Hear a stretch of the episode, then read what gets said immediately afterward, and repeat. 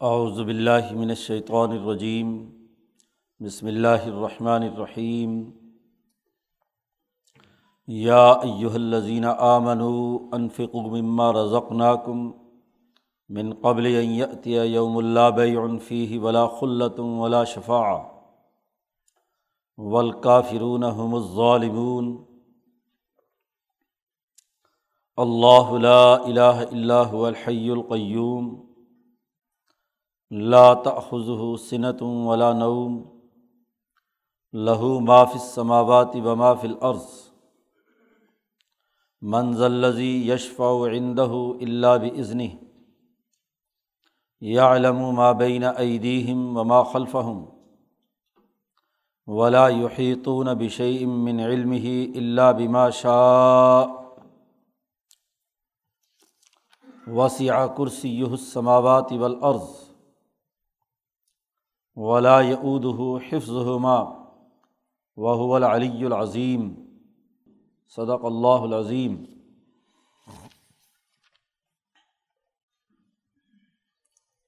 گزشتہ دو رقوع سے قومی سطح کے نظام اور بین الاقوامی سطح کے نظام کی ابتدائی مرحلے کے بنیادی اثاثی امور بیان کیے جا رہے ہیں۔ کسی نظم و نسق اور ببلکت کے قیام کے لیے دو بنیادی اثاثی اصول بتلائے گئے۔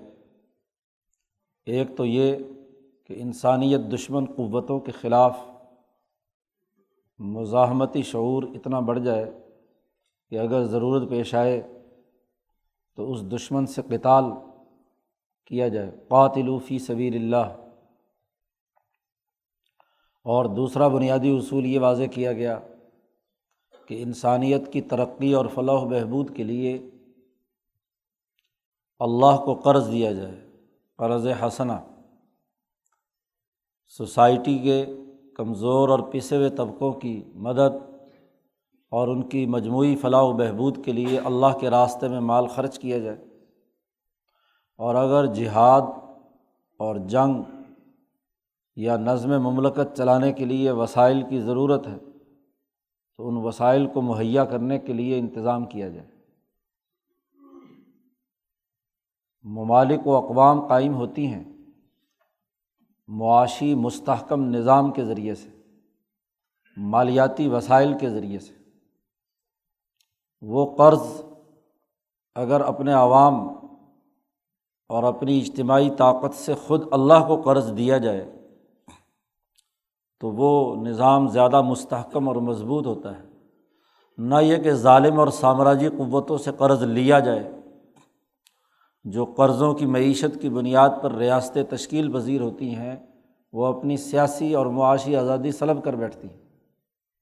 اور جو خود قرض دینے کی پوزیشن میں ہوتی ہیں، وہ اللہ کے دین کے غلبے اور انسانیت کی فلاح و بہبود کے لیے اپنے وسائل کو بروئے کار لا کر اپنی اجتماعی ترقی کا نظام بناتی ہیں، وہ کامیاب ہوتی ہیں۔ پیچھے وسائل معاش کا تذکرہ کر کے مسلمانوں سے کہا گیا تھا کہ رزق حلال تلاش کرو، جد و جہد کا راستہ اپناؤ۔ یہ زراعت، تجارت اور صنعت، اللہ نے یہ جو کائنات میں آپ کے لیے وسائل رکھے ہیں، ان سے استفادہ کرو۔ آیات القومی یا قلون عقلمند قوم کے لیے نشانیوں کا تذکرہ کر کے صحیح طریقۂ کار کے مطابق وسائل اکٹھا کرنے کا حکم دیا گیا تھا۔ اور اب یہ ہے کہ ان وسائل کو انسانی مفاد کے لیے استعمال کرنے کا کام کرنا ہے۔ اس کے لیے واقعات بیان کیے گئے۔ دو واقعوں کے ضمن میں یہ بات واضح کی گئی، جہاد اور کتال کے معاملے کو بھی اور مال کے اجتماعی استعمال کے حوالے سے بھی۔ پھر دنیا بھر میں امبیا علیہم السلام کی جو اجتماعی جد وجہد رہی ہے، وہ اسی حوالے سے اپنے اپنی قوم اور اپنے اپنے علاقے کی ضروریات کے مطابق کم و بیش اس میں فرق رہا ہے۔ لیکن بنیادی اصول یہی رہے ہیں کہ جہاد و کتال اور اسی طریقے سے اپنی سوسائٹی کے اجتماعی فائدے کے لیے مال کے خرچ کرنے کا عمل، یہ تمام امبیا علیہم السلام کی تعلیمات کا حصہ رہا ہے۔ تو جہاد و کتال کے حوالے سے تو پیچھے تفصیل سے اس قصے کے ضمن میں بات بیان ہو گئی۔ یہاں اس رقوع کے آغاز میں بنیادی بات انفاق مال سے متعلق بیان کی جا رہی ہے۔ تمام اقوام عالم جن کی طرف اپنی اپنی جگہ پر مصلحین حکمہ اور انبیاء اور رسول آئے ہیں ان تمام کا یہ طریقۂ کار رہا ہے۔ اس لیے آج وہ مسلمان جماعت جو بین الاقوامی انقلاب کے لیے اٹھ کھڑی ہوئی ہے، اس پر زیادہ ذمہ داری عائد ہوتی ہے کہ وہ مالی قربانی ادا کرنے کے لیے کردار ادا کرے۔ اس لیے یہاں مسلمانوں کو حکم دیا جا رہا ہے۔ یا ایہ الزین آمن اے ایمان والو انفقو مما رزقناکم۔ جو ہم نے تمہیں رزق فراہم کیا ہے، اس کے وسائل رکھے ہیں۔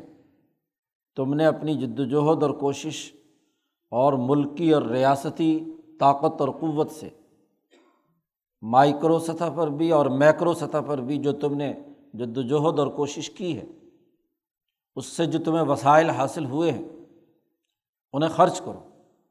ارتکاز دولت یا احتکار اجناس کے بجائے انسانیت کے فائدے کے لیے، اسے استعمال میں لانے کے لیے کردار ادا کرو۔ اس دن کے آنے سے پہلے، من قبل عطیہ یومن لا عنفی ہی ولا خلت ولا شفا تین باتیں وہاں نہیں ہوں گی۔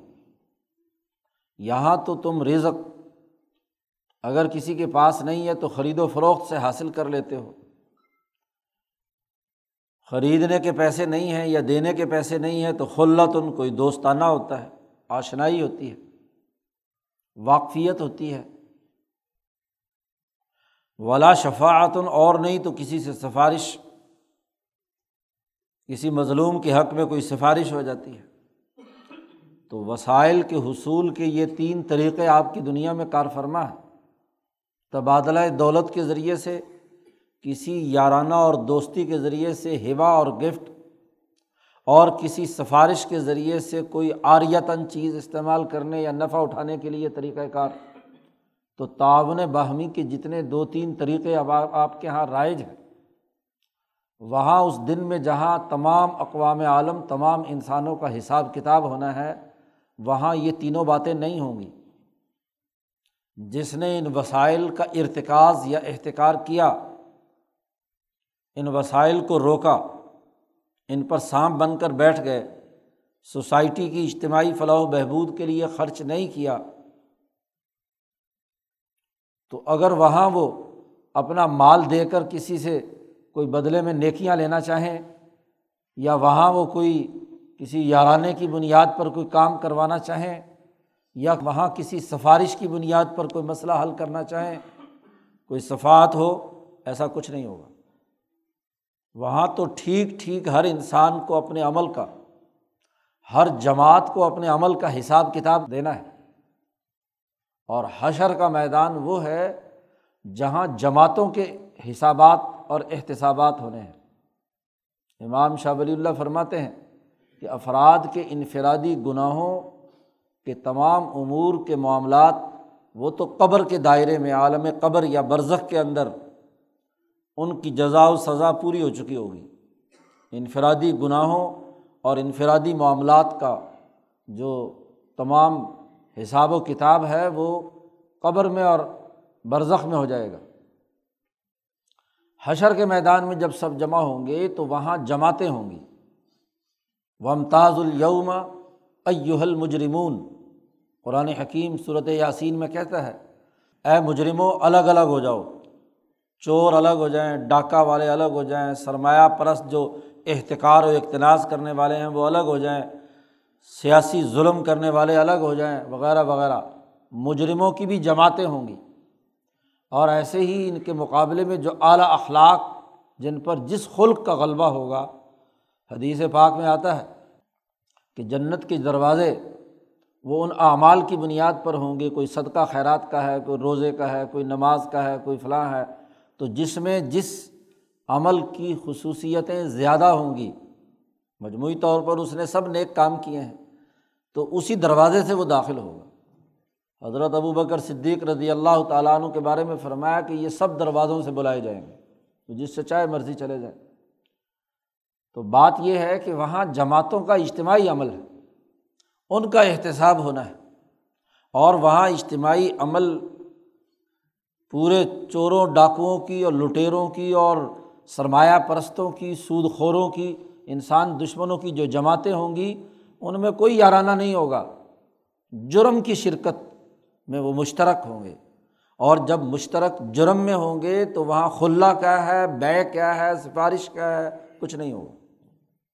کیونکہ اس، وہ کبھی انہوں نے دنیا میں ایسا کوئی دوستانہ انسان، دوستی کا کام کیا نہیں۔ انہوں نے کسی انسان ضرورت مند کے لیے کبھی کسی کی سفارش نہیں کی۔ انہوں نے جائز طریقے سے خرید و فروخت کا معاملہ بھی کبھی نہیں کیا کسی انسان کے ساتھ یہاں دنیا میں۔ تو ان کے لیے یہ تمام چیزیں کیوں اور کیسے ہوں گی؟ انہوں نے اگر یہاں بخل کیا، یہاں سانپ بن کر بیٹھے، سرمایہ پرستی میں مبتلا رہے، تو وہ ان کے لیے وہاں کہاں ہوگا؟ تو وہ دن کہ جہاں جماعتوں کا احتساب ہوگا اور وہاں ان میں یہ تین امور نہیں ہوں گے۔ کیونکہ دنیا میں انہوں نے کبھی یہ تین امور نہیں کیے۔ تو ایسے مقام، ایسے دن میں سے پہلے پہلے ایسی اجتماعیت قائم کرو کہ جس میں صحیح طریقے سے خرید و فروخت کا نظام ہو، پوری سوسائٹی انسان دوستی پر مبنی ہو، اور تمام لوگ کسی مظلوم اور کمزور کے لیے سفارش کریں۔ اس کی کوئی سفارش کرنے والا نہیں ہوتا۔ اس کو دھکے دیتے ہیں۔ ان کے مسئلے حل کرنے کے لیے کوئی کام کرنے والا نہیں ہوتا۔ تو دنیا میں ایسا نظام بناؤ، مال کے خرچ کا، کہ جس کے ذریعے سے یہ تینوں پہلو سوسائٹی کے اندر آ جائیں۔ انفاق مال اسی تناظر میں ہو۔ ولکا فرون ظالمون اور جو کافر ہیں، وہی ظالم ہے جو سچائی کا انکار کر رہے ہیں۔ انسان دوستی کا انکار کر رہے ہیں۔ انسانی حقوق کی ادائیگی کے منکر ہیں۔ اللہ کے حقوق کی ادائیگی کے منکر ہیں۔ یہی ظالم ہے، ان سے بڑا ظالم کون ہوگا؟ ان شرک ظلم العظیم اللہ کے ساتھ کسی کو شریک ٹھہرانا بڑا ظلم ہے۔ اور پھر انسانوں کے ساتھ ظلم کرنا بڑا ظلم ہے۔ تو یہ جو ظلم کرنے والے لوگ ہیں، یہ دراصل سوچ اور فکر کے اعتبار سے یہ اللہ کے بھی منکر ہیں اور انسانی حقوق کے بھی منکر ہیں۔ تو یہ ظالم لوگ ہیں جو صحیح اور درست طریقے سے خرید و فروخت کا نظام نہ بنائیں، جو آپس میں محبت اور اتفاق اور انسان دوستی کی بنیاد پر مال خرچ نہ کریں۔ جو لوگ انسانی مسائل کے حل کرنے کے لیے ایک دوسرے پر اپنی صلاحیت اور استعداد کو استعمال میں نہ لائیں، سفارش دو طرح سے ہوتی ہے۔ آپ کی حیثیت اور آپ کے اثرات ہیں۔ کسی دوسرے پر تو اپنے اثر و رسوخ کو استعمال کر کے کسی مظلوم کا مسئلہ حل کرنا یا کسی وسائل اور اس کے ذریعے سے مسئلہ حل کروانا، مال دے کر۔ تو جو بھی طریقۂ کار ہے، انسانیت کی فلاح و بہبود کا، اس کے جو لوگ منکر ہیں، ہم الظالمون، وہی لوگ ظالم ہیں۔ تو چونکہ بین الاقوامی نظام قائم کرنے کے لیے زیادہ سے زیادہ مال کی ضرورت ہے اس لیے سب سے پہلے مال کے خرچ کرنے کا حکم دیا ہے۔ اور پھر نہ صرف اس آیت میں یہ بنیادی بات بیان کی گئی، بلکہ اگلے دو تین رقوع اگلے ایک رقوع کے بعد اگلے رقوعات میں دو تین رقوعوں میں مال کے خرچ کرنے کے احکامات بڑی تفصیل کے ساتھ بیان کیے گئے ہیں۔ اور اس میں قانون اور ضابطے بیان کیے گئے ہیں کہ کسی پر مال خرچ بھی کیا جائے تو احسان نہ جتلایا جائے، وغیرہ وغیرہ۔ تو انفاق مال سے متعلق بلکہ مالی معاملات سے متعلق آخر صورت تک بنیادی امور واضح کیے گئے، سود کی ممانعت کی گئی۔ ہاں جی اگر لین دین ادھار ہو رہا ہے تو اس کے لیے تحریرات لکھنے وسیقے لکھنے کا حکم دیا گیا۔ تو مالیاتی نظم و نسق ہی دراصل کسی جماعت کی ترقی اور کامیابی کا ذریعہ بنتا ہے۔ اگر مالی وسائل کے اندر غبن ہے، وہاں خرابی ہے، بددیانتی ہے، یا وہاں اس کے لیے مالی قربانی دینے کے لیے لوگ تیار نہیں ہیں تو وہ جماعت بین الاقوامی انقلاب کیا برپا کرے گی؟ تو یہ یہاں سے اگلی جتنی بھی آیات ہیں، ان کا تعلق بین الاقوامی نظام کی تشکیل سے ہے، خلافت قبرا کی تشکیل کے امور سے ہے۔ ممالک جب اپنی اپنی جگہ پر وجود میں آ جاتے ہیں اور ان کے یہاں دولت جمع ہوتی ہے، اقتدار اور اتھارٹی جمع ہوتی ہے، حکمرانی قائم ہو جاتی ہے، تو پھر قوموں کے درمیان بخل شروع ہوتا ہے۔ قومیں چاہتی ہیں کہ دوسرے ملک پر قبضہ کر لیں۔ دوسرے ملک کے وسائل لوٹ لیں، دوسرے ملکوں کو غلام بنا لیا جائے، ان کی ریسورسز کو اپنے مقاصد کے لیے استعمال میں لایا جائے، یہ جنگیں شروع ہوتی ہیں۔ تو بین الاقوامی اصول یہ ہے کہ انسانی نقطۂ نظر سے ممالک کے ساتھ تعلقات قائم کرو، ایک دوسرے کے حقوق کی پاسداری کرو، برابری کی سطح پر اقوام عالم خرید و فروخت اور لین دین کا نظام بنائیں، مال خرچ کریں انسانیت کے لیے، دولت کے ارتکاز اور احتکار سے بچیں۔ یہ بنیادی حکم اور ضابطہ بیان کرنے کے بعد اللہ کی حکمرانی کا جو مکمل نظام اور اس کا جو میکنزم یہاں کام کر رہا ہے، اس کو ایک عظیم ترین آیت کی صورت میں بیان کیا جا رہا ہے۔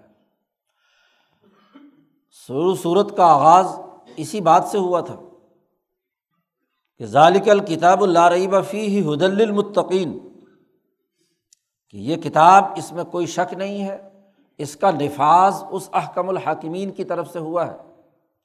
اور یہ ان متقی لوگوں کے لیے ہدایت کا باعث ہے جو اللہ دین یؤمنون بالغیب، جو غیب کے نظام پر پورا اور پختہ یقین رکھتے ہیں۔ تو یہ غیب کا نظام کیا ہے؟ اور اس کی بنیادی حقیقت کیا ہے؟ اور پیچھے جب ابراہیمی تعلیم و تربیت کا نظام بیان کیا جا رہا تھا تو وہاں بھی حکم دیا فض قرونی از کرکم اللہ فرماتے، میرا ذکر کرو تو میں تمہارا ذکر کروں گا۔ تمہاری مجلس سے زیادہ اعلیٰ مجلس میں تمہارا تذکرہ ہوگا۔ تو یہاں اللہ کی حکمرانی کا پورا نظام بتلایا جا رہا ہے۔ چونکہ آگے بین الاقوامی نظام دنیا میں قائم کرنے یا خلافت قبرا قائم کرنے کے بنیادی اصول واضح کرنے ہیں۔ تو اس سے پہلے خود اس پوری کائنات پر، عالمگیر سطح پر اللہ تعالیٰ کی حکمرانی کس طریقے سے کار فرما ہے؟ تو اس کا پورا نظام ربوبیت، نظام الوحیت نظام مالکیت جو اللہ کی ذات کے ساتھ تعلق رکھتا ہے، جس کا صورت فاتحہ میں تذکرہ کیا گیا تھا، اس کو بڑی جامعت اور بڑے بہترین انداز میں قرآن حکیم یہاں بیان کرتا ہے۔ یہ آیت اس کو آیت الکرسی کہا جاتا ہے۔ یہ دین اسلام کے مکمل فلسفے کی اثاسیات میں سے ہے۔ حضرت شیخ الند فرماتے ہیں، احادیث مبارکہ میں اس کو اللہ کی کتاب کی عظیم ترین آیات میں شمار کیا جاتا ہے۔ اعظم آیات کتاب اللہ تعالیٰ۔ اللہ تعالیٰ کی کتاب کی آیات میں سے بہت عظیم ترین یہ آیت ہے، آیت الکرسی۔ اور اس میں جو بنیادی عبور بیان کیے گئے ہیں وہ علم التوحیدی و صفات ہے امام شاہ ولی اللہ دہلوی نے جو علوم خمسہ بیان کیے ہیں قرآن حکیم میں، ان میں جو سب سے پہلا علم بیان کیا ہے وہ علم التوحیدی و صفات علم التوحیدی و صفات یہ امبیا پر نازل ہوا اور امبیا پر اس کی حقیقت واضح کی گئی۔ آدم علیہ السلام سے لے کر حضرت محمد مصطفیٰ صلی اللہ علیہ وسلم تک اللہ تبارک و تعالیٰ نے انسانی سطح کے مطابق علم التوحیدی و صفات کا تعارف کرایا ہے۔ جیسی انسانی ذہنیت اور صلاحیت تھی، اللہ سے جوڑنے کے لیے امبیا علیہم السلام کو اس کے مطابق اپنا تعارف کرایا۔ اور اسی تناظر میں مالا اعلیٰ، جو دراصل اس پوری کائنات کے نظام کے چلانے کا سیکریٹریٹ ہے اللہ کا، جہاں بڑے بڑے الاظم فرشتے اس کائنات کے نظم و نسق کو چلا رہے ہیں۔ آدم سے لے کر حضور اقدس صلی اللہ علیہ وسلم تک انسانی مسائل کے حل کرنے کے لیے وہاں سے فیصلے ہوتے ہیں، جس کی تفصیلات شاہ صاحب نے حجرت اللہ میں بیان کی ہیں۔ تو انسان، جو الاظم انسان دنیا میں کام کرتے رہے۔ آدم علیہ السلام ہے نو علیہ السلام ہے ابراہیم علیہ السلام ہے دیگر امبیا جو آتے رہے، وہ جیسے دنیا میں ان کا کام مکمل ہوتا ہے انسانیت کی فلاح و بہبود کا، تو یہاں سے نکل کر وہ اس مالا اعلیٰ کا حصہ بنتے۔ تو اس لیے اس کا جو رنگ ہے، اپنے اپنے دور کے مطابق زیادہ وسیع اور پھیلتا چلا جا رہا ہے۔ اب جب تمام اقوام عالم کے مسلحین حکمہ اور سچے اولیاء اللہ اور امبیا وہ وہاں ان کا اجتماع ہوا تو اس کی اجتماع کی وسعت پھیلتی چلی گئی۔ قرآن حکیم کے نزول کے وقت اس مالا اعلیٰ کی اجتماعیت میں اقوام عالم کی پوری نمائندگی موجود۔ اب وہاں اس وقت جو نوعیت، اس اجماع المالا اعلیٰ میں جو قرآن حکیم نازل ہوا اور اس کے ذریعے سے وہ اجماع نبی اکرم صلی اللہ علیہ وسلم پر آیا۔ اس تناظر میں جو علم التوحیدی و صفات کی نوعیت بنتی تھی، وہ اس آیت مبارکہ میں بیان کی گئی۔ اس لیے دیگر کتابوں میں، تورات، زبور، انجیل میں علم التوحید و صفات کو اتنی وسعت اور اس طرح انداز میں بیان نہیں کیا گیا، اس لیے اس کو قرآن حکیم کی اس آیت کو اعظم آیات اللہ کہا جاتا ہے۔ کہ ایسی عظیم ترین آیت پہلے کبھی نازل نہیں ہوئی۔ اس نے اتنی وسعت کے ساتھ اللہ کی حکمرانی کے پورے نظام کو واضح کیا۔ ہو اس علم التوحیدی و صفات کو واضح کرنے کے لیے، اللہ کی حکمرانی کو بیان کرنے کے لیے قرآن حکیم نے بہت جامع اسلوب اس آیت مبارکہ میں اختیار کیا ہے۔ اللہ لا الہ اللہ سب سے پہلے تو ذات باری تعلیٰ کا تعارف کرایا گیا۔ ذات باری تعلیٰ کی حقیقت کا ادراک اس دنیا میں کوئی انسان نہیں کر سکتا۔ لاتدرک الابصار وہ یدرک الابصار وہ لطیف الخبیر۔ دائرۂ احاطۂ انسانیت سے مابرا وہ ذات ہے۔ اس کے لیے جو سب سے اہم ترین ہم تعارف کے لیے لفظ استعمال کر سکتے ہیں، اس کے لیے قرآن حکیم نے جو تعبیر اختیار کی ہے، وہ اللہ کا اسم۔ اس لیے پہلی ہی نازل شدہ صورت میں کہا گیا تھا اقرا بسم ربک۔ اپنے رب کا نام پڑھ۔ تو وہ جو نام ہے، اسم ہے، جو اس معنون اور مسمہ اور ذات کا تعارف کرا رہا ہے، ہمارے دائرے میں صرف اور صرف یہ ہے کہ اس ذات کی حکمرانی جس کی حکمرانی اس کائنات پر قائم ہے، اس کے اسم کا تعارف ہمارے سامنے آ جائے۔ اس پوری کائنات، زمین و آسمان، جتنی بھی مخلوقات اس دورے میں ہیں، دورۂ اخیرہ میں ہیں، اس دورے میں جتنی بھی مخلوقات ہیں، ان تمام کا مرکز، ذات بحق، وہ تجلی اعظم ہے جو ذات سے پھوٹ کر اس تمام مخلوقات کے اس عرش پر پڑ رہی ہے۔ اور وہ اللہ کا وہ اسم ہے اسماع الحسنہ میں سے وہ اسم ہے جو اس میں ذات ہے۔ تو اس میں ذات کا تعارف کرایا گیا اور اصول فقہ میں اس کی تعریف کی گئی کہ وہ اس میں ذات اللہ ایسا اسم ہے کہ جو مستجم جمیع صفات الکمال۔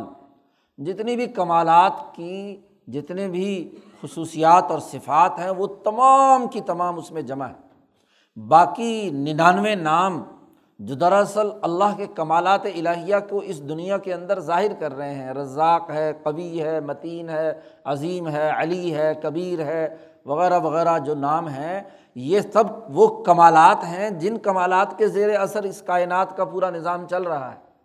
تو یہ تمام کے تمام جس تجلی اعظم میں، جس اسم ذات کے اندر تمام کے تمام یہ اسمائے الہیہ مندمج ہیں یا المستجمع ہیں وہ اسم ذات ہے۔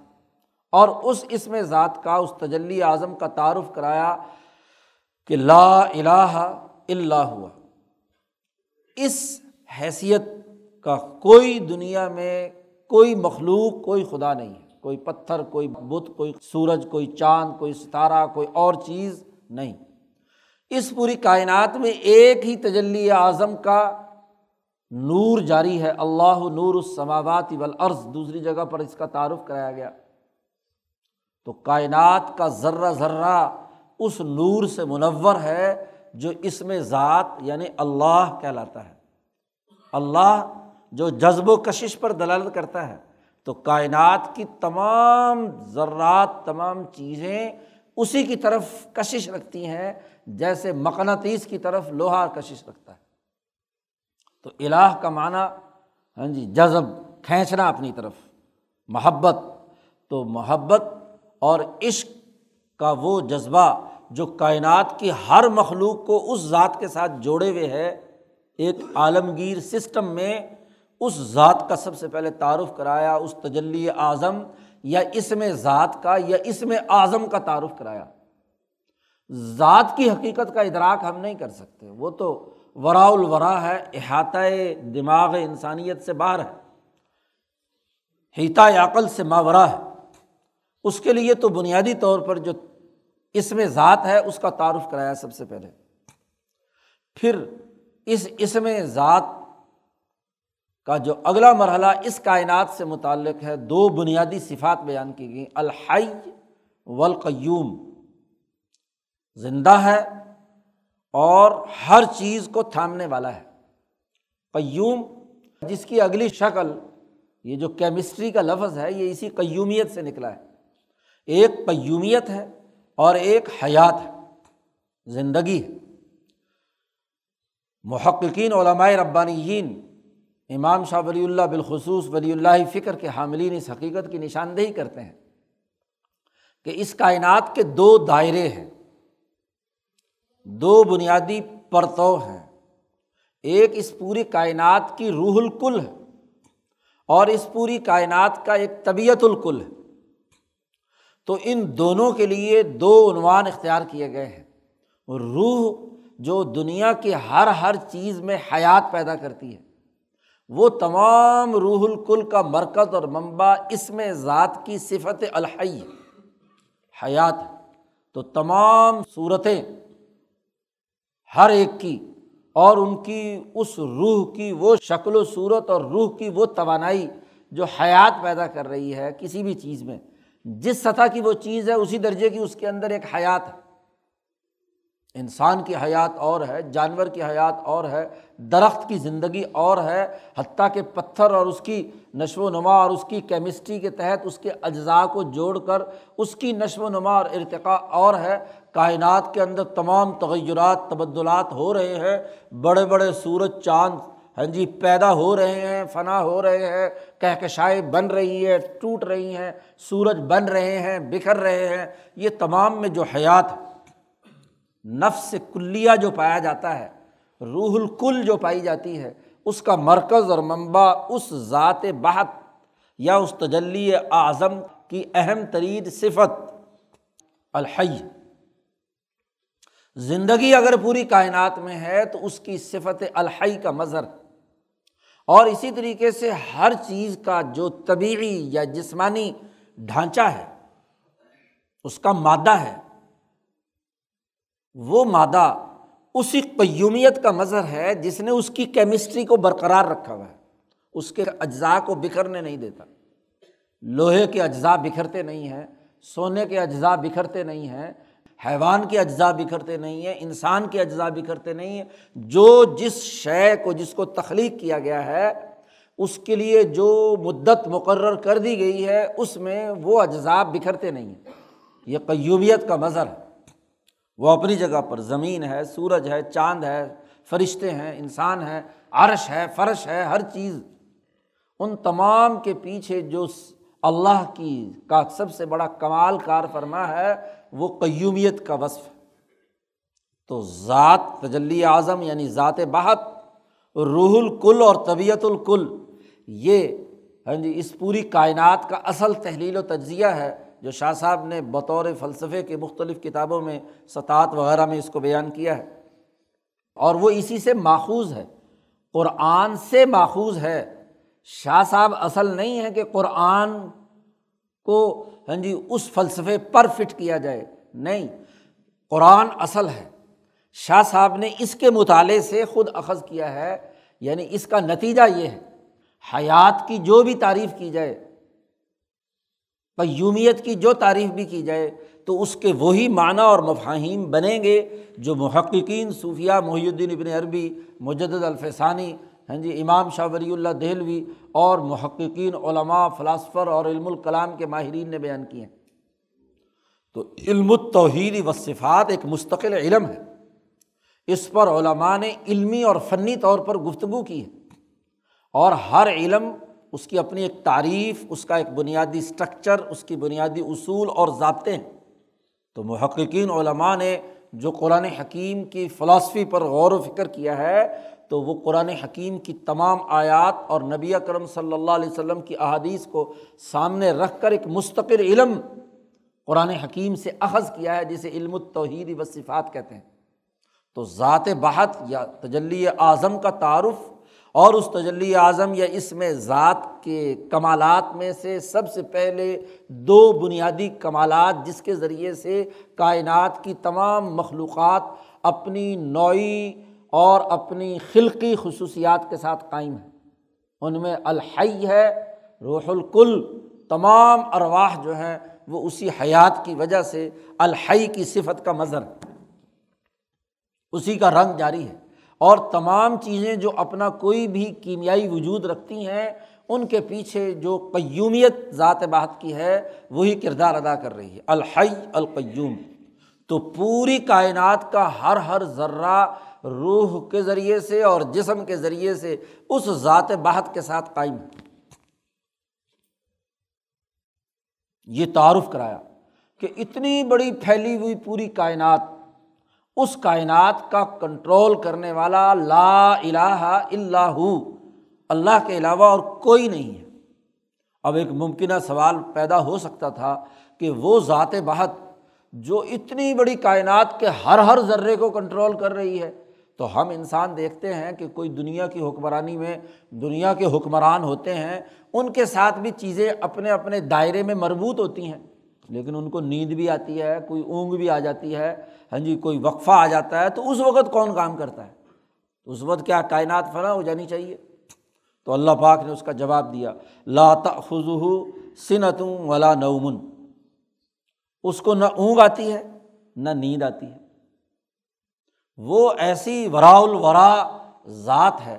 اس کی وہ تجلی اعظم ہمہ وقت کوئی لمحہ ایسا نہیں کہ جو اس پوری کائنات پر اس کا پرتور، اس کا نور کار فرمانا ہو۔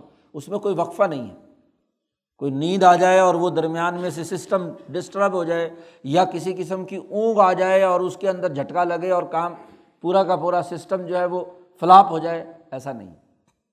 سسٹم بغیر کسی اونگ اور نیند کے ذات باری تعالیٰ نے مکمل کنٹرول کیا ہوا ہے۔ تو گویا کہ لا الہ اللہ پر جو ممکنہ سوال پیدا ہو سکتا تھا، اس کا قرآن حکیم نے جواب دے کر کہا، اللہ نے جواب دے کر کہا، لا تاخذو سنتم ولا نوم۔ اب پوری کائنات کا الحی اور القیوم وہی ذات ہے۔ تو اگلا مرحلہ صفات کے اظہار کا کہ لہو مافل سماواتی و مافل عرض اگر تمام ارواح اور تمام اجسام اور ان کے باہمی ملاپ سے جو مخلوقات وجود میں آئی ہیں اور وہ وہی ذات کنٹرول کر رہی ہے، تو ان تمام چیزوں کا آسمان و زمین سمیت تمام چیزوں کا مالک بھی وہی ہے، لہو۔ اسی کا ہے۔ کیوں؟ کہ اسی کے نور کا تو مظہر ہے، اسی کی تو تجلیات کا پرتو ہے۔ وہی اس میں ذات اور اس کی تجلی اعظم اور اسی کا نور تو ہر چیز کو کنٹرول کیے ہوئے ہے۔ تو دنیا میں جو انسان ہاں جی اپنی محنت سے کسی چیز کو تیار کرتا ہے اور اس کے پورے نظام کو کنٹرول کر رہا ہوتا ہے، اس کا مالک کون ہوتا ہے؟ وہی۔ تو اس پوری کائنات کی تمام چیزوں کا اصل مالک پھر وہی ہے، جس کی وجہ سے اس کی الحیات اور اس کی القیومیت قائم ہے۔ لہو معاف سماواتی و معاف العرض جو بھی کچھ آسمانوں میں ہے اور جو کچھ بھی زمین میں ہے، وہ سب کا سب لہو اسی کا ہے، صرف اور صرف۔ وہ اس کا مالک۔ اور پھر ایسا مالک ہے کہ جس کو ایک لمحے کے لیے نہ نیند آتی ہے، نہ اونگ آتی ہے۔ مالک اصل وہی ہے۔ البتہ سسٹم چلانے کے لیے اللہ نے اپنی اجازت سے جن جن لوگوں پر جو جو ذمہ داریاں عائد کی ہیں جی وہ ذمہ داریاں اپنی اپنی جگہ پر کام کرتی ہیں۔ منزل یشف و اندہ اللہ بھی ازنی کوئی اللہ کے مقابل ایسا کوئی ند نہیں ہے، شریک نہیں ہے کہ جو طاقت کے بل بوتے پر اس سے سفارش کر سکے۔ یشف و اندہ کسی طاقت اور کسی روب اور کسی برابری کی چوٹ کی بنیاد پر سفارش کرنے کے لیے دو چیزوں کی ضرورت ہوتی ہے۔ یا تو کم از کم آدمی ہم پلہ ہو تو آپ اس کی سفارش قبول کی جاتی ہے، یا اس سے بڑا طاقتور ہو اور وہ کہے کہ جناب یہ کام کرنا ہے تو وہ جناب بڑے افسر کا کام یا بڑے طاقتور آدمی کا کام لوگ مجبوری سے کرتے ہیں کہ اگر نہیں کریں گے تو مسئلہ بنے گا۔ تو اللہ کا نہ تو برابر کا ہے، نہ اوپر کی کوئی طاقت ہے۔ ہاں اللہ کے سسٹم کو چلانے کے لیے اللہ کے ماتحت ہیں۔ وہاں وہ سفارش نہیں ہوتی، وہاں تو اللہ کے اجازت اور حکم سے وہ کام ہوتا ہے۔ اللہ ہی حکم جاری کرتا ہے۔ مدبر السماوات والارض وہی ہے۔ یدبر الامر من السماء الى الارض۔ وہ اسی کی خصوصیت ہے۔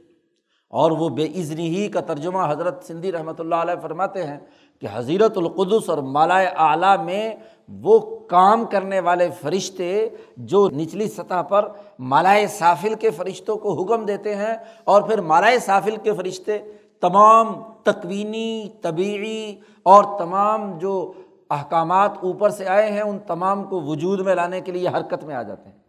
پورا سسٹم جب حرکت میں آتا ہے ایک مطلوبہ نتیجے کو پیدا کرنے کے لیے قبض بست احالہ اور الہام کی صورت میں تو یہ تدبیر ہے۔ یہ نظم و نسق کا عمل ہے۔ یہ ازنی ہی ہے۔ اللہ بھی ازنی ہی۔ اللہ کی اجازت سے اللہ کا جو اس کائنات کے نظام چلانے والی، جو ایک بیوروکریسی اللہ نے مقرر کی ہے فرشتوں کی، جس پر ایمان لانے کا پیچھے حکم دیا گیا تھا اور کہا گیا تھا کہ جو ان فرشتوں کا بالخصوص جبرائیل کا چیف سیکرٹری جو فرشتوں کے ہیں، ان کو جو دشمن سمجھے گا، وہ دراصل اللہ کا دشمن ہے۔ وہاں کہا تھا نا، ان لوگوں نے، یہودیوں نے کہ جبرائیل کی بات ہم نہیں مانتے، اس نے قرآن آپ پر نازل کیا ہے۔ یہ تو قرآن جبرائیل نے بنی اسرائیل پر لانا تھا، یہ بنی اسماعیل پہ کہاں چلا گیا؟ تو ہم جبرائیل ہمارا دشمن ہے یہ پہلے بھی یوں کرتا رہا، جبرائیل تو اس لیے ہم اس کی دشمنی کرتے ہیں۔ تو وہاں قرآن نے واضح طور پر پیچھے یہ حقیقت بیان کی تھی کہ جو جبرائیل کا دشمن ہے وہ اللہ کا دشمن کیونکہ اللہ کے سسٹم کو چلانے کے لیے وہ روح القدس اور اس کا جتنا ماتحت عملہ مالا اعلیٰ میں ہو یا مالا صافل میں ہو، وہ اس کی اجازت سے کام کر سکتا ہے۔ یا اسی طریقے سے اس مالا اعلیٰ میں جتنے اول الازم امبیا اور اونچے درجے کے انسان پہنچے ہوئے ہیں اور ان کے ذمے کوئی کام اللہ نے لگایا ہے ہاں جی ان فرشتوں کی معاونت کا تو وہ وہ بھی اللہ کی اجازت سے ہوگا۔ گویا کہ پوری کائنات ایک سسٹم کے تحت چل رہی ہے اور اس سسٹم کے تحت ہی تمام کام ہونے ہیں۔ اس سسٹم کو ڈسٹرب کر کے اس کے مقابلے پہ کوئی شریک یا کوئی ند، وہ آ کر اس نظام کے اندر مداخلت نہیں کر سکتا۔ کامل اور مکمل نظام اسی کا ہے۔ اور اس بات کو واضح کرنے کی ضرورت اس لیے پیش آئی، اس کو تفصیل سے بیان کرنے کی تدبیر کے نظام کو کہ امام شاہ ولی اللہ دہلوی نے واضح کی ہے یہ بات کہ توحید کے چار بنیادی درجے تھے۔ ان میں جو پہلا درجہ ہے کہ اس کائنات کا خالق و مالک کون ہے، تو تمام اقوام کا اس بات پر اتفاق ہے۔ حکمہ ہوں، فلاسفر ہوں، یہودی ہوں، عیسائی ہوں ہاں جی مشرق ہوں، کافر ہوں کہ وہ اللہ فل یقول اللہ تو تخلیق میں اور ابدا میں دونوں کی توحید میں تمام دنیا کے مذاہب، بلکہ تمام دنیا میں جو ذرا سی بھی عقل رکھنے والے اوقلا اور فلاسفر بھی ہیں، وہ متفق ہیں کہ اللہ ہی ہے۔ معاملہ یہ ہے کہ اس کے بعد اللہ نے کائنات بنا دی۔ وہاں حضرت سندھی نے حاشیے میں ایک مثال دی ہے۔ ہاں جی حجرت اللہ کی اس بات کی شرح کرنے کے لیے یہ حکمہ یہ کہتے ہیں۔ ہاں جی جیسے دنیا میں کوئی بنانے والا گھڑی بنا دے اور گھڑی کے اندر وہ اسپرنگ ڈالا جاتا تھا جس سے وہ خود بخود حرکت شروع کر دیتی تھی۔ اب اس نے بنا دی، اب گھڑی خود کار سسٹم کے تحت چل رہی ہے، اب بنانے والے کا اس کے ساتھ کوئی تعلق نہیں ہوتا۔ جی کوئی چیز ایجاد کرنے والے کا ایجاد اس کے بغیر بھی کام کر رہی ہے، وہ مر بھی، کھپ بھی جاتا ہے، لیکن وہ کام چل رہا ہے۔ بالکل وہ فلاسفہ کہتے ہیں کہ پوری کائنات میں بنانے والا تو وہی ہے۔ میٹیریل بھی اس نے اکٹھا کیا مادہ اور ابدا بھی اس نے کیا اور اس کے بعد تخلیق بھی کی۔ لیکن تخلیق بنانے کے بعد اب وہ فارغ ہو گیا۔ اب یہ پورے نیچر کے تحت از خود کام سارا کا سارا چل رہا ہے۔ تو تدبیر میں توحید نہیں مانتے وہ۔ مکے کے مشرق اور دنیا بھر میں جتنے مشرق اور کافر۔ اور ایسے ہی اس تدبیر کے ماتحت جو ذیلی اگلے فیصلے تجلیات کے تناظر میں ہیں اس کی توحید کو نہیں مانتے وہ۔ تو قرآن حکیم نے زیادہ تفصیل کے ساتھ اسی بات کو بیان کیا ہے کہ جب الحی اور القیوم اس کی وجہ سے حیات ہے، اس کی وجہ سے قیومیت ہے، تو اس کے نتیجے میں آگے تدبیری نظام بھی ہر ہر ذرے کا اس کے کنٹرول میں ہے۔ اور اسی کی اجازت سے پورا نظام چل رہا ہے اور پوری کائنات کا ذرے ذرے سے وہ واقف ہے اور یہاں تک واقف ہے کہ یا علم و ماں بین ایدیم و ما خلف وہ جانتا ہے کہ جو کچھ اس کے ان لوگوں کے سامنے ہے، جو ان کے پیچھے ہے، آگے پیچھے کی تمام۔ ولا یحیط نبی من علم ہی اللہ بما شاہ اور وہ سارے لوگ مل کر کسی چیز کے بارے میں مکمل معلومات حاصل کر سکے نہیں کر سکتے اللہ بما شاہ جس کو اللہ چاہے۔ اس کا اتنا کنٹرول ہے کائنات کے ذرے ذرے اور ہر ہر مخلوق پر اس کی تدبیر کا یہ کمال، یہ جو قبض و بست، احالہ اور احام کے ذریعے سے ہر چیز اس کے کنٹرول میں ہے۔ تو اسی تدبیر کو واضح کرنے کے لیے قرآن حکیم ہاں جی تفصیل سے اللہ کے اس سسٹم کو بیان کرتا ہے۔ تو یہ ایک سسٹم کے تحت کائنات کام کر رہی ہے اور یہ سسٹم کنٹرولنگ اتھارٹی ذات باری تعالیٰ کی آج بھی ہے۔ گھڑی والی مثال غلط ہے کہ گھڑی پیدا کرنے کے بعد جیسے خالق کا کوئی تعلق نہیں ہوتا۔ یہاں تو ان تمام چیزوں میں وہ توانائیاں، وہ قوتیں جس کے نتیجے میں کوئی حرکت بھی ہو رہی ہے، سورج، چاند، ستارے حرکت میں ہیں۔ تو یہ ضویل عقول یہ اپنی ایک روح رکھتے ہیں اور ان روح کی کنٹرول کے مرکز الحی ہے ان کی جسمانی ساخت اور ان کے عناصر، ان کے ایلیمنٹ میں جو تغیر و تبدل اور ان کی کیمسٹری میں جو تبدیلیاں آ رہی ہیں، وہ بھی اسی کے۔ اس سے ہیں یہ سورج مسلسل جل رہا ہے، اس کی ہیلیم گیس جل رہی ہے۔ یہ ایک ٹھوس مادی، صرف میکینیکلزم کے تحت کام کرنے والا نہیں، اس کے اندر ایک چیز جل کر فنا ہو رہی ہے اور نئی چیز پیدا ہو رہی ہے۔ آج ہم نے ہاں جی سورج کے بارے میں معلومات حاصل کر لیں ایک درجے میں کہ وہاں ہیلیم گیس جل رہی ہے۔ تو وہ بن کہاں سے رہی ہے اور جل کہاں سے رہی ہے؟ کروڑوں لاکھوں سالوں سے وہ جل رہی ہے۔ تو کہیں سے آ بھی تو رہی ہے؟ کہاں سے آ رہی ہے؟ جہاں سے آ رہی ہے یا اس کے پیدائش کا ایک عمل ہے، اس کے ذریعے سے وہ اس سورج کے راستے سے کیا ہے؟ جلتی ہے، توانائیاں بکھیرتی ہے پوری کائنات میں۔ یہ تو وہ ایک جو اسپرنگ پرانے زمانے میں گھڑی کے اندر ڈالتے تھے، ایک دفعہ اس کو چالو کر دیا تو بس اب اس کے تو کوئی فنا ہونے کا عمل ہی نہیں ہوتا۔ یہاں تو ہم کائنات پر غور و فکر کریں کہ ہر چیز اپنی توانائی خارج کر کے کنورٹ ہو رہی ہے ایک حالت سے دوسری حالت میں۔ مادہ ایک حالت سے دوسری حالت میں کنورٹ ہو رہا ہے۔ یہ کوئی ایک جگہ پر ٹھوس تو نہیں ہے کہ وہ سپرنگ جو ہے از خود حرکت کرنا شروع کر دے۔ یہ جو تغیر و تبدل کا عمل، نشو و نما اور ارتقاء کا عمل، یہ حرکت پذیری کا عمل، یہ زمان و مکان کا عمل، سورج چاند کی گردش سے یہ ٹائم اینڈ اسپیس جو پوری کائنات کا ہے، اس کا پورا کا پورا عمل ایک طے شدہ نظام کے تحت کام کر رہا ہے اور وہ اللہ کی اجازت کے بغیر نہیں ہے۔ ابو ذر غفاری سے حضور صلی اللہ علیہ وسلم نے پوچھا، یا بازر یہ سورج کہاں جا رہا ہے؟ بتاؤ۔ سورج غروب ہو رہا تھا، ٹکیا نظر آ رہی تھی۔ ابو ذر غفاری سے پوچھا کہ یہ کہاں جا رہا ہے؟ انہوں نے کہا جی اللہ و رسول عالم، ہم تو ظاہر میں دیکھ رہے ہیں کہ غروب ہو رہا ہے۔ تو حضور صلی اللہ علیہ وسلم نے فرمایا کہ یہاں سے غروب ہو کر عرش الٰہی میں اللہ کے سامنے حاضر ہوتا ہے اور اجازت مانگتا ہے۔ اب مجھے کیا کرنا ہے؟ نئے دن کا آغاز غروب کے بعد شروع ہوتا ہے۔ چوبیس گھنٹے کا سرکل غروب سے لے کر اگلے دن غروب تک ہے۔ تو جیسے ہی غروب مکمل ہوتا ہے تو چوبیس گھنٹے کا پورا جو سرکل ہے اس کا دائرہ ایک مکمل ہو گیا گردش۔ تو وہ سورج اللہ میاں سے پوچھتا ہے جی کہ مجھے اب کیا کرنا ہے؟ اگلے دن کے لیے اگلا دن شروع کرنا ہے، اگلا زمان و مکان بنانا ہے یا واپس لوٹنا ہے؟ تو اللہ میاں اجازت دیتا ہے ہاں جی پروانہ جاری کرتا ہے، احکامات جاری ہوتے ہیں، یہ ایسے نہیں ہیں۔ جیسے ڈیوٹیاں مقرر کی جاتی ہیں، اس کے لیے باقاعدہ پروانہ ہاں جی ڈیوٹی لگائی جاتی ہے۔ تو جب منظوری آتی ہے تو چیز آگے حرکت کی طرف چلتی ہے۔ اور اگر مثلاً مالیاتی منظوری نہیں ہے تو پورا شٹ ڈاؤن ہو جاتا ہے۔ جی سارا کا سارا معاملہ ڈسٹرب ہو گیا کہ جناب پیسوں کی منظوری نہیں لے کر بجٹ خرچ نہیں ہو سکتا۔ ہاں جی دس دن، پندرہ دن کے لیے جیسے وہ ابھی ہاں جی امریکہ نے کیا۔ تو بات یہ ہے کہ وہاں پہنچنے کے بعد اگر منظوری ہے تو آگے جاتا ہے، سجدہ کرتا ہے، اللہ سے اجازت لیتا ہے۔ عزن ہی اللہ کی اجازت آتی ہے تو یہ سورج کیا ہے، اگلے سفر پر روانہ ہوتا ہے۔ اور حضور نے فرمایا کہ ایک وقت آئے گا کہ یہ اجازت مانگے گا۔ اللہ میاں کہے گا کہ نہیں، آگے نہیں جانا۔ اسٹاپ شٹ ڈاؤن جی واپس چلو۔ الٹا۔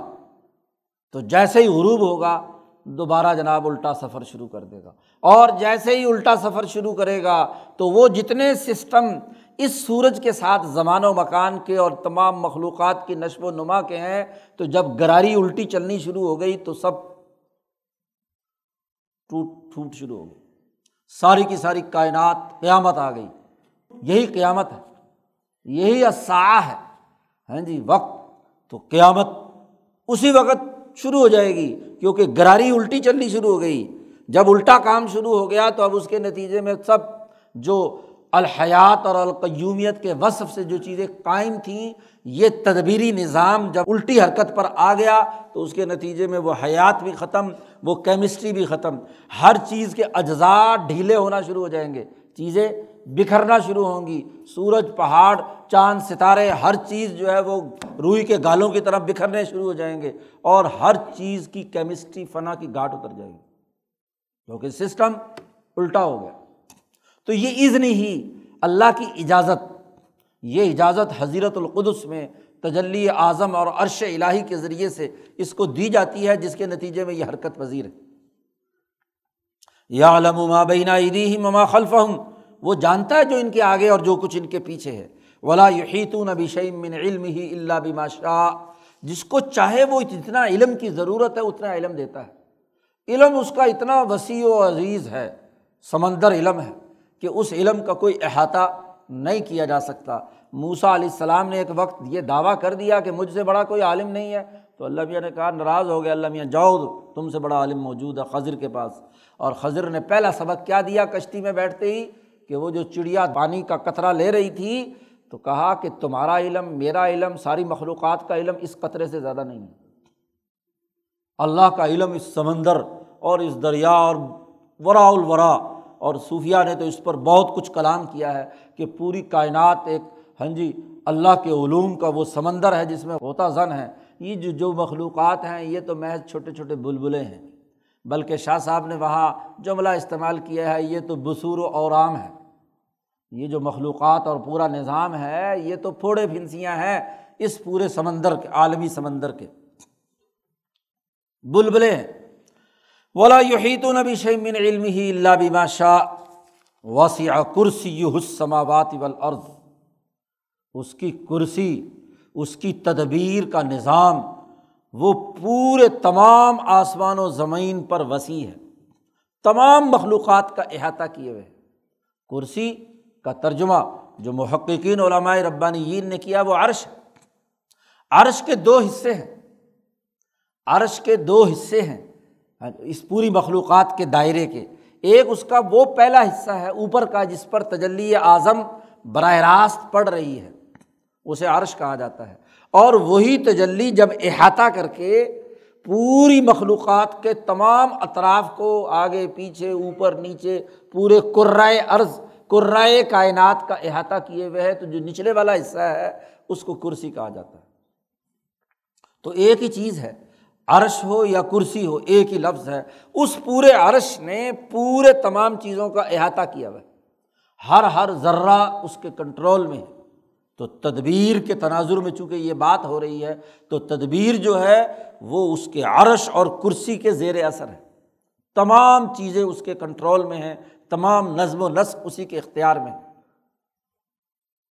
اب اتنا بڑا آسمان اور اتنی بڑی زمین اور اس تمام کی کرسی، اس کا اقتدار، کرسی اقتدار کے معنیٰ میں استعمال ہوتا ہے، جس کی کرسی مضبوط ہوتی ہے، وہی کیا ہے، اپنا اقتدار مضبوط ہوتا ہے۔ تو اگر اللہ کی کرسی تمام آسمان و زمین، تمام سورج اور کہکشاؤں اور تمام چیزوں کا کنٹرول اسی کے پاس ہے، تو یہ تو کوئی زیادہ بہت بزری چیزیں ہیں، کوئی اللہ میاں شاید کوئی تھکاوٹ آ جاتی ہو۔ حکمران بھی تو اپنی کرسی پر بیٹھ کر کنٹرول کرتے کرتے تھک جاتے ہیں دنیا کی حکمرانی کا جو تصور دماغ میں ہے۔ تو اللہ میاں نے کہا، نہیں، ولا یعود ہو حفظ ہما اللہ کے لیے یہ کوئی بھاری کام نہیں ہے کہ وہ آسمان و زمین کی حفاظت اس کو تھکا دے، کوئی گراں گزرے اس پر۔ اس کے لیے تو یہ بہت معمولی سا کام ہے۔ اللہ کی تجلیات کا جن کا احاطہ نہیں کر سکتا، ان تجلیات میں سے ایک نور کی کرن ایک تجلی اس پورے آسمان و زمین کے تمام تر مخلوقات کو کنٹرول کیے ہوئے ہے اور اللہ کی بے شمار تجلیات اور اللہ کی بے شمار آفتاب حقیقت سے پھوٹنے والے کمالات ہیں۔ ان کا اظہار اس کائنات سے ماورہ کیا کیا، کہاں کہاں ہو رہا ہے، وہ اللہ جانے اور اللہ کی صفات جانے۔ ہماری اس کائنات میں تو اللہ کی ایک تجلی پڑ رہی ہے اور اس تجلی کے لیے اتنی بڑی، جتنا بڑا بھی یہ آسمان و زمین ہو، اس کے لیے کوئی بھاری نہیں ہے۔ ولا یعود ہو حفظ ہو ماں کیوں؟ وہ العلی العظیم وہ سب سے برتر ہے اور سب سے عظیم تر ہے۔ وہ جو تجلی اور اللہ کی جو ذات اور اللہ کا جو نور السماوات والارض ہے، وہ اتنا علی، اتنا طاقتور، اتنا برتر، اتنا عظیم ہے کہ اس کو یہ تھکانے کا عمل نہیں ہو سکتا۔ یہ تھکانے کی کوئی چیز اس حوالے سے اس کے اوپر نہیں ہو سکتی، اس کا تصور کرنا بھی فضول اور لغ ہے۔ اپنے حکمرانوں کو یا اپنے نظام کو اس پر مت قیاس کرو۔ اس کا اس دائرے سے کوئی تعلق نہیں ہے۔ وہ دائرہ تو اتنا وسیع ہے کہ نہ اس کو تھکن ہے، نہ اس کو نیند ہے، نہ اس کو اونگ ہے۔ وہ پوری کائنات کے اس نظام کو کنٹرول کیے ہوئے ہے، اس کو سنبھالے ہوئے ہے، اس کا نظم و نقص چلا رہا ہے۔ اس لیے اس اللہ کو مانو، اس کا ذکر کرو۔ اور ذکر کرنے کا مطلب یہ جتنی بھی پیچھے تعلیمات بیان کی ہیں فض قرونی ازکر سے لے کر قاتل فی سبیل اللہ یا انفق و مما رقناکم یہ تمام تعلیمات اس کائنات کے عالمگیر چلانے والی ذات نے تمہیں دیا ہے۔ اور جب تم اللہ کا ذکر کرو گے، جو الہ کم الہ واحد ہے، تو دراصل اس تناظر میں کرو کہ اس کا اس کائنات پر یہ جو نظام جاری ہے، اس کی معرفت اور اس کا ادراک تمہیں حاصل ہو جائے۔ صرف حلق سے اوپر اوپر زبان سے اسم ذات کا ورد کافی نہیں، بلکہ اس کو دل پر اتنی چوٹ لگاؤ اور انسان میں یہ صلاحیت ہے کہ اس کے اندر جو نقطۂ نورانی موجود ہے، اس پر جب ضرب لگاتا ہے اس میں ذات کی، تو اس کا یہ نور احسن تقویم کی شکل میں جو موجود ہے، یہ کائنات کے اس پورے تدبیری نظام کا فہم اور شعور حاصل کر سکتا ہے، معرفت خدا بندی حاصل کر سکتا ہے۔ جس کو معرفت صوفیہ نے کہا ہے، وہ دراصل اپنے اس نقطۂ نورانی سے جو حقیقت الفدانیت و نقطۃ النورانیت کی شکل میں تمہاری روح ہے اور تمہارے قلب جو تمہاری کیمسٹری کو کنٹرول کیے ہوئے ہے جب تم اللہ کا کثرت سے ذکر کرو گے تو اس کے الحی اور القیوم کے راستے سے سلوک طے کر کے وہاں تک پہنچو گے تو اس پوری روح الکل کا اس کائنات کے اندر پھیلاؤ کو سمجھ سکو گے۔ تو جب یو امینون بالغیب، جب وہ ایمان بالغیب کی کیفیت اپنے اندر پیدا کرتا ہے، اس تجلی سے ربط پیدا کرتا ہے، تو اس ربط کے نتیجے میں تقوا متقین کی جماعت تیار ہوتی ہے۔ اور یہ اللہ کا ڈر اس کے اندر ان تمام اعمال کو قائم کرنے کے لیے بے پناہ جذبہ پیدا کر دیتا ہے کہ وہ کسی اور سے ڈرے بغیر، کسی سے مروب ہوئے بغیر، پورے عزم و ارادے کے ساتھ اس دنیا کے نظام کو چلانے کے لیے جو احکامات تمہارے لیے پیچھے بیان کیے گئے ہیں، نماز، روزہ، حج، جہاد کتال سیاست، حکمرانی نہ ملکی نظم و نسق اور انفاق مال سے متعلق، وہ سب کے سب درست ہوں گے۔ تو اس آیت الکرسی نے پوری فلاسفی بیان کر دی۔ اسی آیت الکرسی ہی کی تشریح ہے، شاہ صاحب کی تمام فلسفیانہ بحثیں۔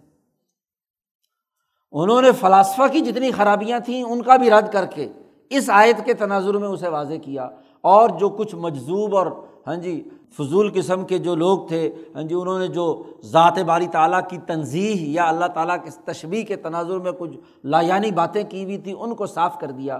اسی طریقے سے متکلمین کی جو محض حلق سے اوپر اوپر کلامانہ مباحث، خود ساختہ تصورات کے مطابق تھیں، ان کو بھی رد کر دیا، اس آیت کے مطابق مکمل فلسفہ متعین کر کے تو جو ذات باری تعالیٰ کے اس کائنات پر اس عالمگیر حکمرانی کا صحیح ادراک اور معرفت حاصل کر لے، تو اسی جماعت کے لوگ ہی دراصل اب بین الاقوامی نظام قائم کرنے کی اہلیت اور صلاحیت کے حامل ہوں گے۔ اب وہ اللہ کے سپاہی بن کر، اس کے لشکری بن کر اس ذات کے اعلی کار بن کر جارحہ الہیہ بن کر۔ وہ دنیا میں کام کرنے کے لیے میدان عمل میں ہوں گے۔ جب ان کی روح میں، ان کے دل و دماغ میں، ان کی قوۂ ارادیہ، عقلیہ، طبعیہ ہاں جی جسمانیہ تمام قوتوں میں یہ حقیقت رچ بس جائے گی کہ اس کائنات کا احکم الحاکمین ایک سسٹم کے تحت پوری کائنات کا نظام چلائے ہوئے ہے۔ تو ضرور وہ انسانی دائرے کے اندر انسانوں کے لیے ایک بین الاقوامی نظام قائم کرنے کی اہلیت اور صلاحیت حاصل کر لے گا۔ یہی تربیت ہے۔ تو یہ تربیت دراصل اس آیت الکرسی کے تناظر میں ہے۔ اب آیت الکرسی کی یہ عظمت دیکھ کر لوگ اس آیت الکرسی کا ورت تو کرتے ہیں۔ اتنی دفعہ پڑھ لو تو فلانا ہو جائے گا، اتنی دفعہ پڑھ لو تو یوں ہو جائے گا، تعویذ گنڈوں کے لیے اور اس کے لیے تو اسے استعمال میں لائیں گے۔ لیکن اس فلاسفی کو سمجھ کر اپنی روح، اپنے قلب اور اپنے وجود کو اس کے ساتھ وابستہ اور معرفت خدا بندی کے دائرے کا سلوک طے نہیں کریں گے۔ اور اس کے ساتھ تعلق قائم نہیں کریں گے تو اعظم آیات کتاب اللہ نتیجہ پورے طور پر کیسے پیدا کریں گے؟ ہاں جس درجے کی نیت یا ارادہ ہوتا ہے، اس درجے کی ضرور ثواب یا انعام مل جاتا ہے، اللہ تعالیٰ کسی کو سرے سے محروم نہیں رکھتا۔ لیکن ایک مسلمان سے کہا گیا کہ وہ اپنی بلند نظر پیدا کر کے پوری جامعت کے ساتھ اس کو سمجھے اور اس کے مطابق کردار ادا کرے۔ اللہ تعالیٰ ہمیں قرآن حکیم کو سمجھنے اور عمل کرنے کی توفیق عطا فرمائے۔ اس کے بعد آگے قرآن حکیم نے بین الاقوامی اصول اور ضابطے بیان کرنا شروع کیے ہیں۔ باقی گفتگو ان شاء اللہ کل اللہ وسلم۔